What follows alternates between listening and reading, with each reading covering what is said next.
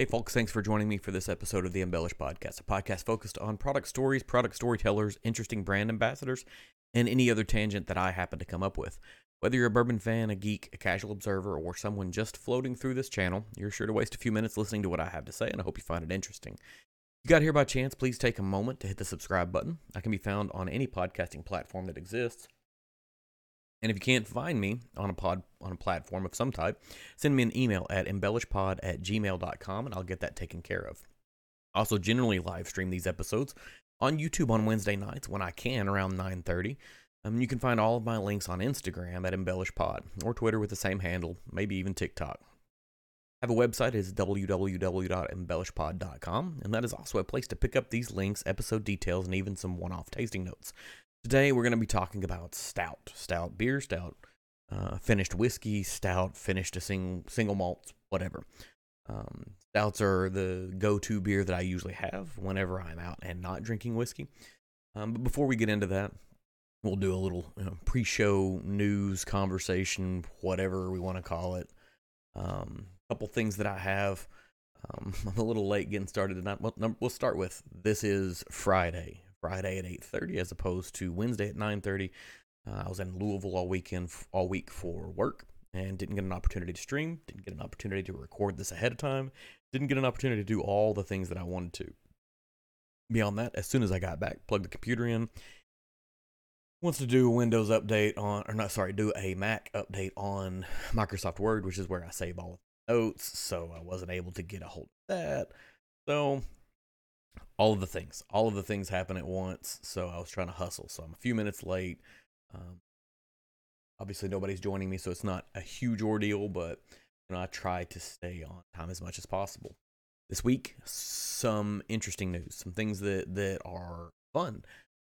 One of those being the uh, Whiskey Drop hit. So Maker's Mark does their Whiskey Drop series, uh, which is, you know, new and unique offerings from them. They've been working on the D N A series, uh, which is testing out different entry proofs. They traditionally go in at one hundred ten proof, but they tested out one hundred ten, one hundred fifteen, one hundred twenty, one hundred twenty-five. The last whiskey drop that they put out had the one hundred ten and one hundred fifteen offerings, and this one had the one hundred twenty and one hundred twenty-five. They were waiting on me when I walked in. Actually, I had a host of goodies. I had t-shirts from Eric at the Whiskey Mutant, which is great. You know, they'll they'll get a pretty heavy rotation for me.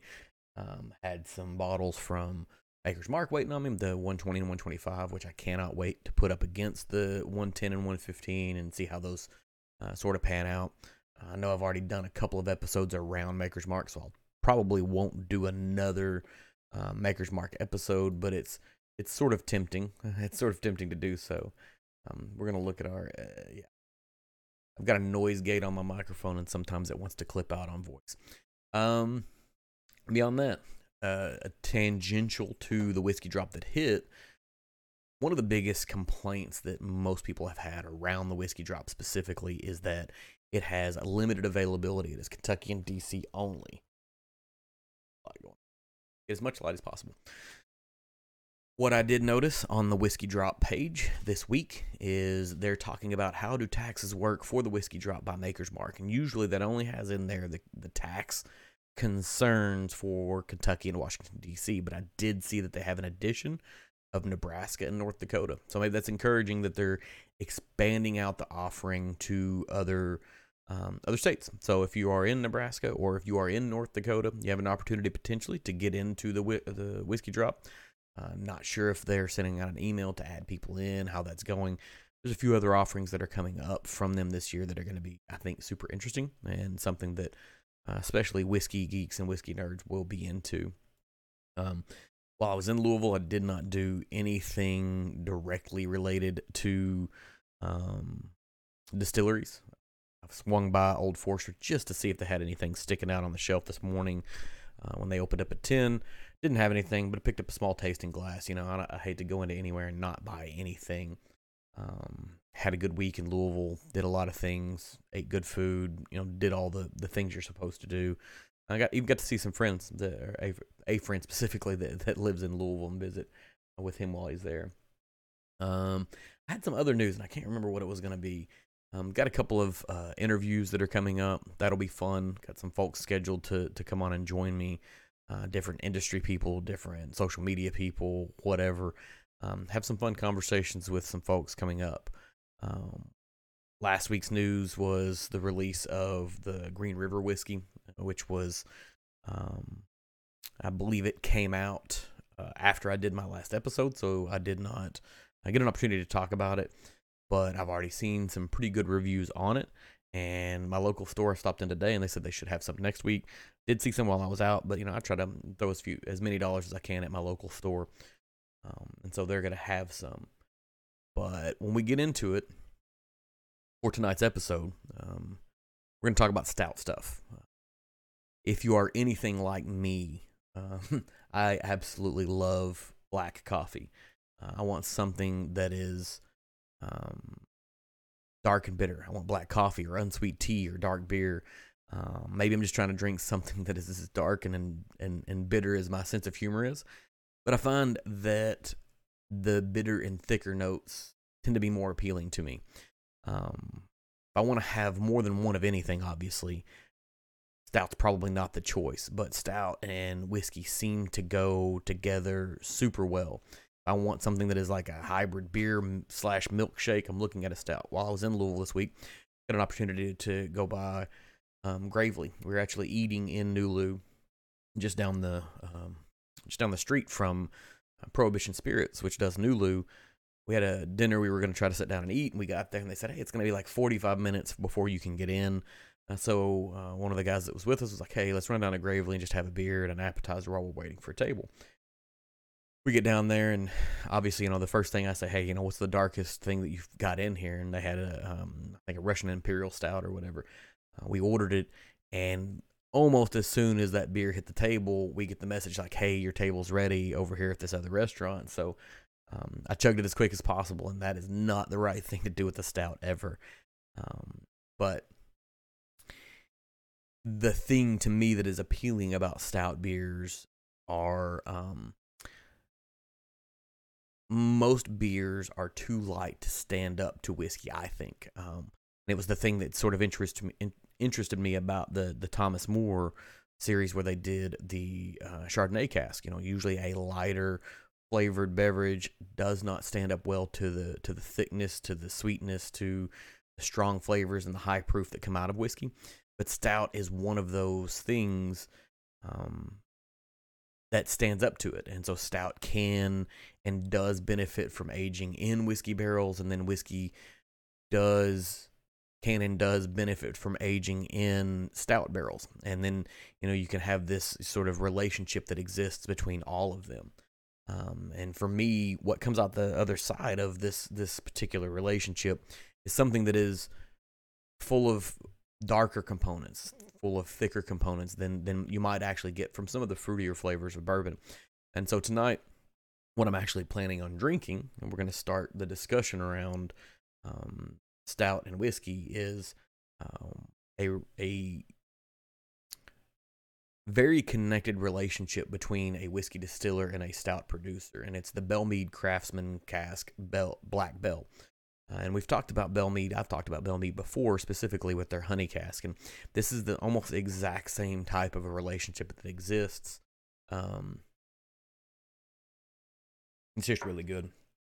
And what they have here, um, Belle Meade does a Craftsman Cask series. A Craftsman's Cask is always going to be something unique. They're going to do their honey. They're going to do their Black Bell. Sometimes it's a Spanish brandy. Sometimes it's a Mourvedre. However you say that, it's a French red wine.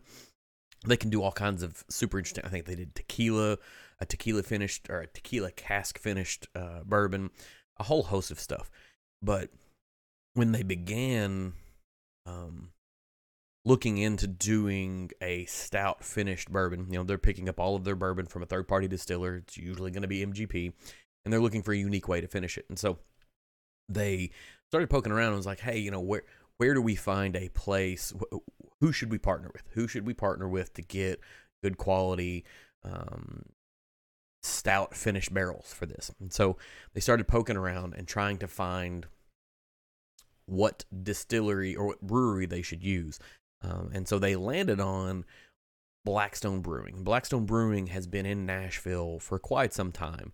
Um, they they take their bourbon, their Belle Meade bourbon, um, pull it out of a barrel. They pass the barrel over to the Blackstone Brewing Company, and the Blackstone Brewing Company then puts their um, stout into the barrel and ages it for, um, I don't know, a year maybe, some, something along that lines, and then empties out. They sell their their uh, their stout and then pass the barrels back to uh, Belle Meade.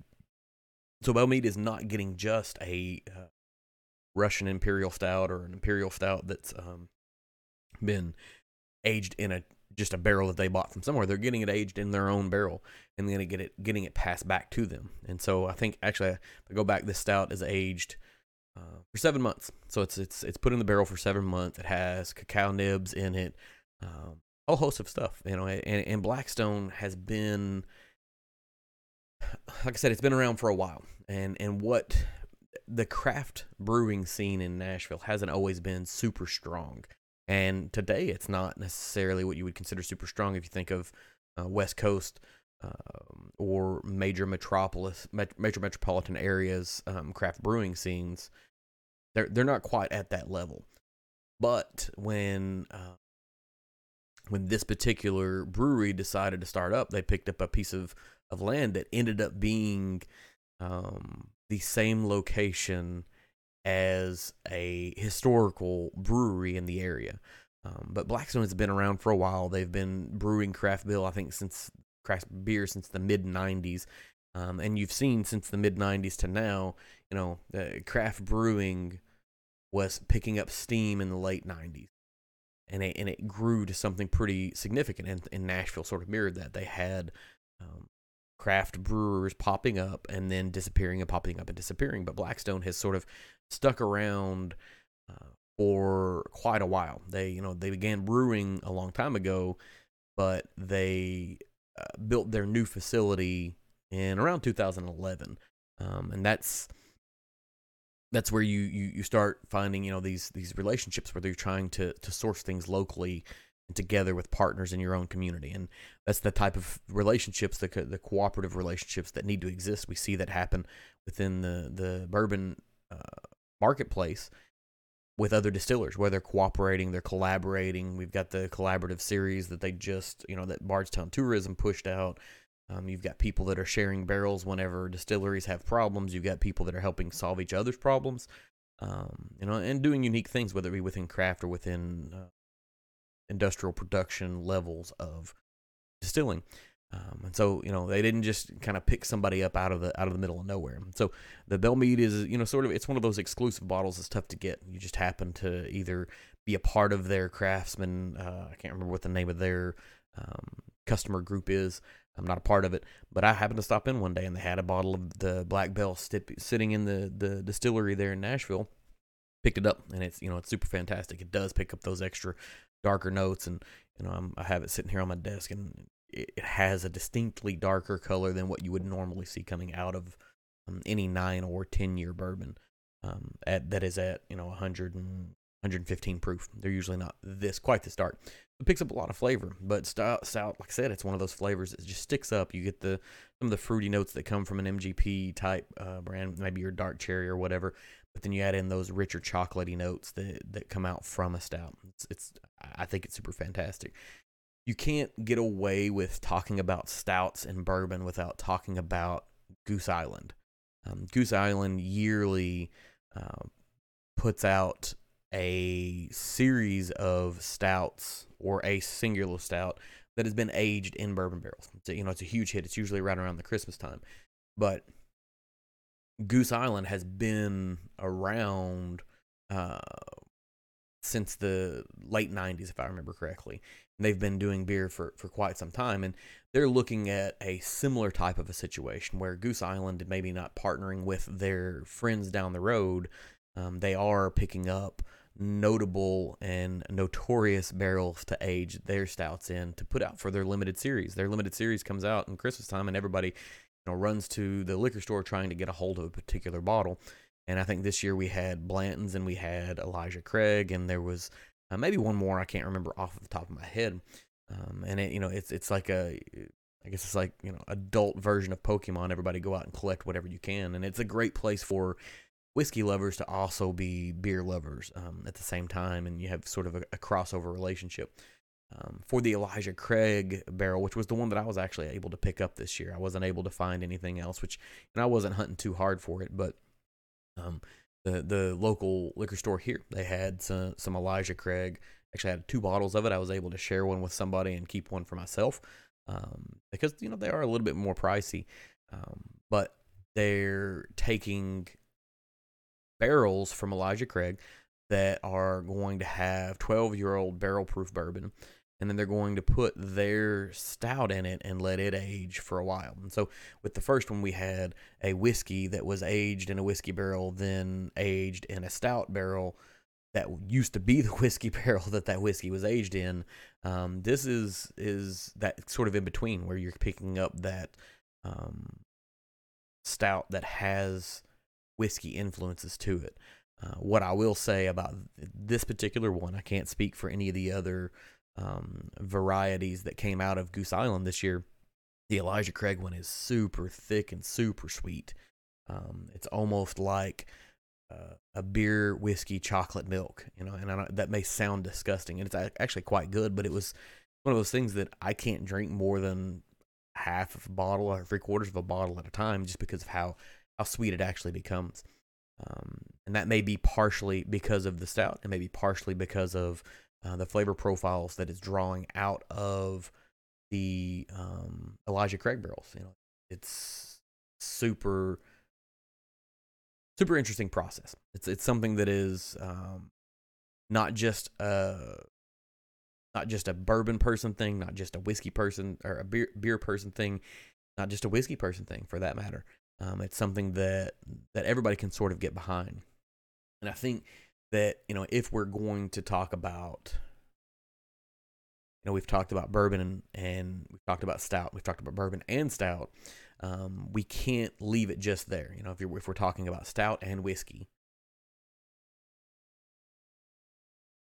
there's this whole culture that lives on the West Coast, and barrel aging whiskey and stout barrels is not just a bourbon thing. It's an American whiskey thing, and it's, you know, probably elsewhere, but Specific, specifically, we're talking about American whiskey. Um, American single malts are also known for doing the exact same thing. And if we're trying to look in the stouted realm, I think that the probably the most appropriate place to go is looking at Westward. And Westward has um, their American single malt that is aged in a stout cask. And um, they make a pretty big, pretty big uh, point to discuss that they celebrate their distilling heritage through their brewing heritage, because Oregon or Oregon or however you pronounce it, um, my friends over at Chill Filtered gave me a little bit of grief over the way I pronounced that the last time, but it was what somebody from the state had told me to pronounce. So we'll see whichever one it's supposed to be. If you are from the state, tell me which way it goes. Is it Oregon or Oregon um, or Oregon, you know? Kentucky.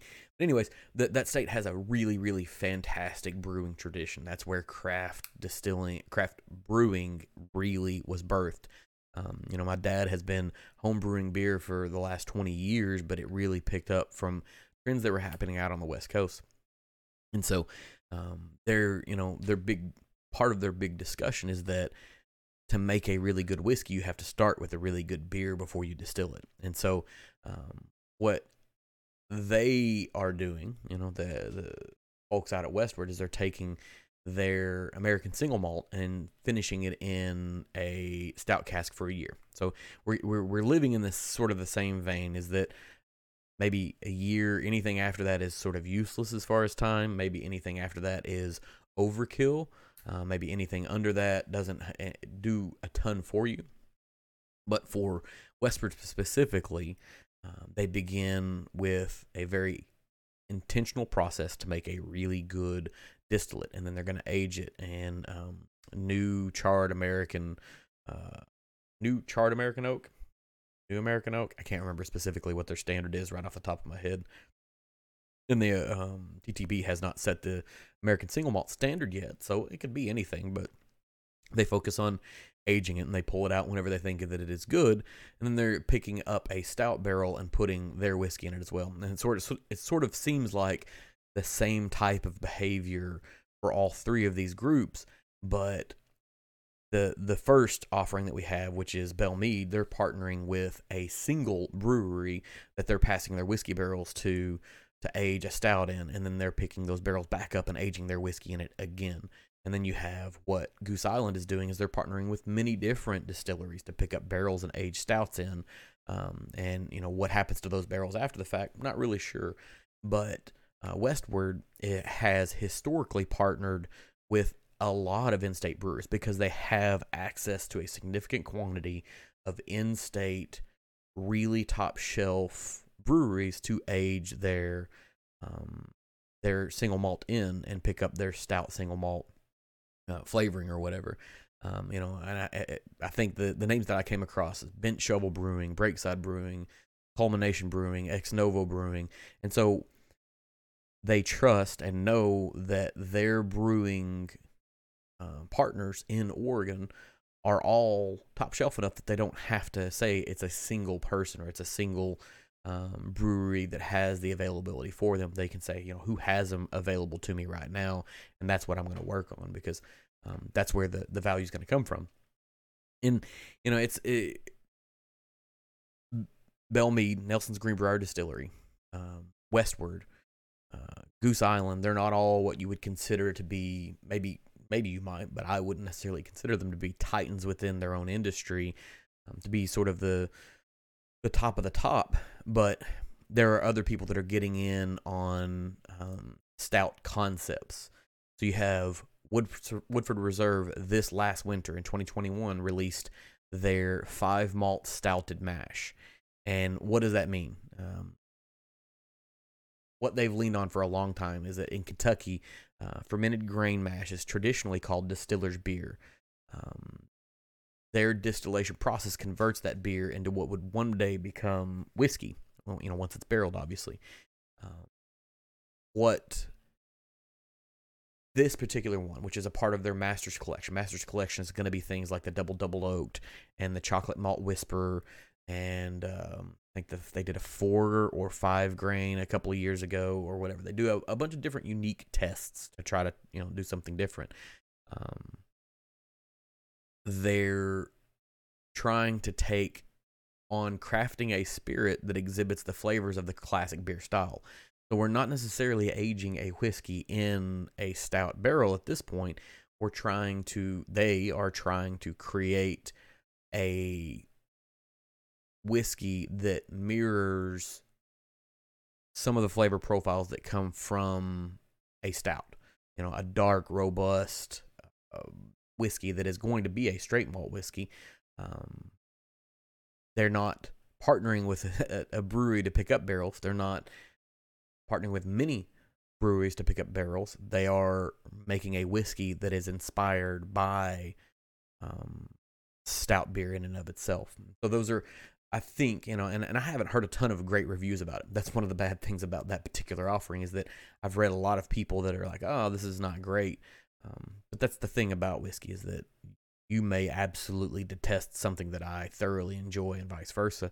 And so you get an opportunity to taste it. Absolutely do. If you're a fan of stouted beer, if you're, if you're a stout beer fan, um, all of these are great opportunities to, to sort of explore different uh, variations of the concept. And so you have these, you know, four sort of different approaches where one of them, you know, the, one of them distinctly is a beer, but you have, you know, the, the the bourbon passing over to a uh, brewery partner, and then the brewery partner puts their, their stout in it, and then you get the barrel back. And you've got somebody who just partners with anybody that's available to them because they trust in their abilities.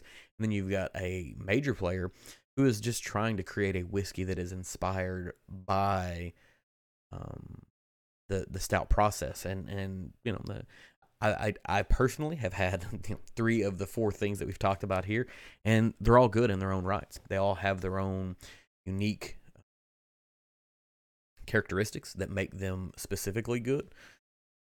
I, I, I can't complain about any of those. So uh, I've spent all of this week talking. That's what I did for all of my meetings, and so this is probably going to be a shorter episode. I also know that Matt over at A D H D Whiskey is getting ready to start his live stream, and he is significantly more entertaining and more popular than what we've got going on over here, so I encourage you, um, if you are here, which it looks like no one is, so that's expected.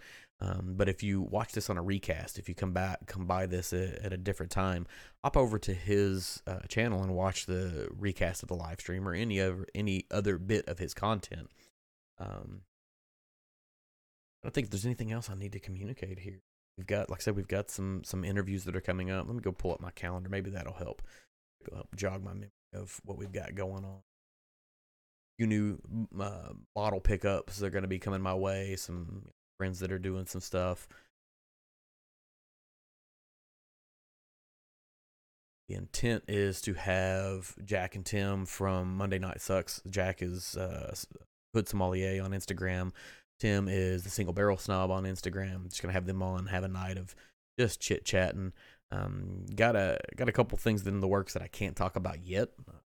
And you know, I, I hate it when other podcasts do that. I'm always like, oh yeah, what do you actually have going on? But I actually do, for the first time. You know, somebody reached out to me. I was like, hey, you want to do this thing? And but we don't have a definitive schedule on it yet. Um, got uh, scheduled. I have Female Whiskey Society joining me in a month or so. Um, hoping to have Todd Leopold on at some point in time. I'm trying to reach out to him. I've got some communication in with the folks over at Penelope. May have some some super fun stuff coming along.